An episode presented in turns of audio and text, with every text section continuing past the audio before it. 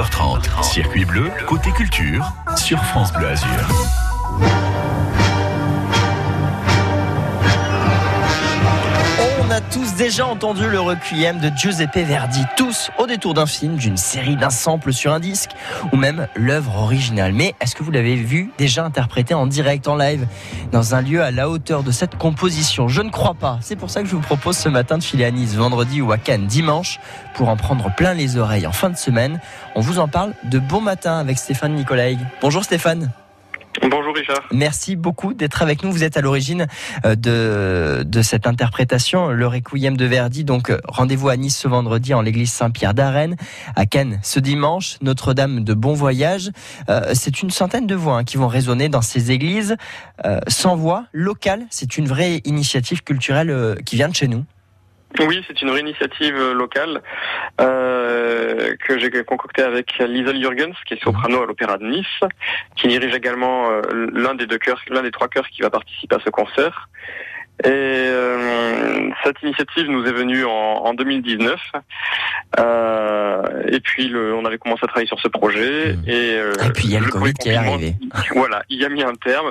Donc c'est la réalisation d'un pro, projet vieux de trois ans. Mmh. Et alors justement la réalisation d'un projet vieux de trois ans, vous venez de le dire, qui est passé par les étapes de Covid. Donc ça voulait dire quoi? Pendant le, le, confinement, par exemple, on faisait des répétitions par par Teams, par par visioconférence alors, en, ce qui me concerne, oui, on a repris les répétitions dès la fin du premier confinement ouais. en petits groupes, en respectant toutes les conditions de sécurité qui a, et, Forcément. qui a été mise à l'époque, euh, avec l'espoir de pouvoir le donner rapidement.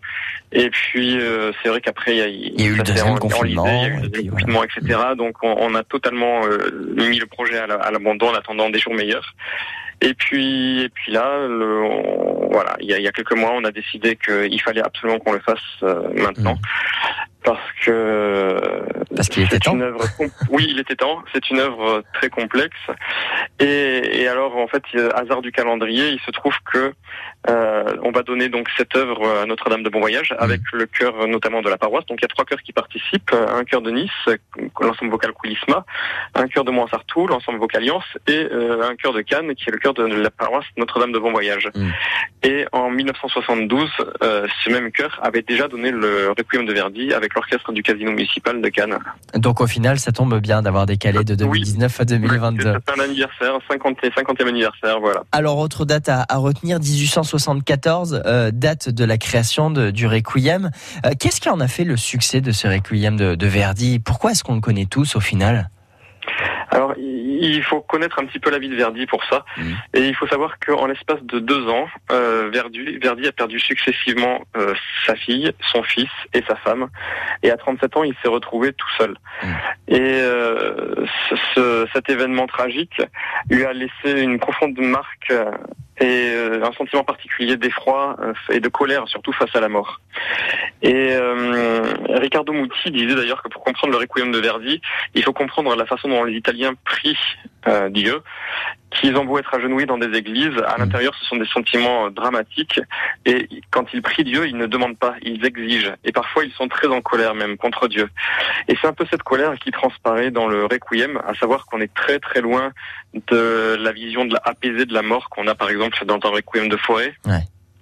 Ici, on a quelque chose de très dramatique où euh, dès qu'il y a un passage poétique, parce que bien sûr il y en a beaucoup aussi, euh, Verdi est capable de plein de poésie, d'un seul coup cette poésie est, est mise à mal, euh, soit par des turbulences passagères, des, des accords mineurs, des mmh. petites euh, nuances, soit d'un seul coup cette poésie est détruite avec fracas et force.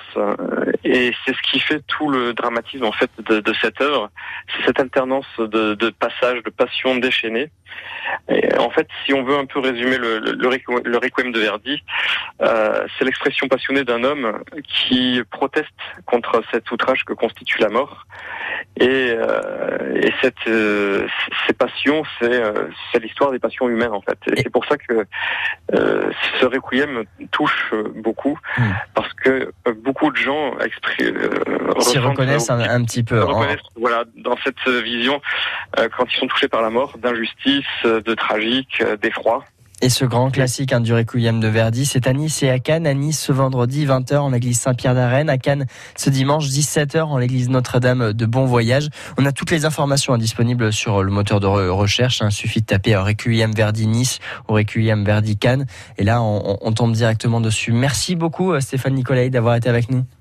Merci Richard. Et à très très vite. Très bon concert, euh, Break a Leg comme on dit également.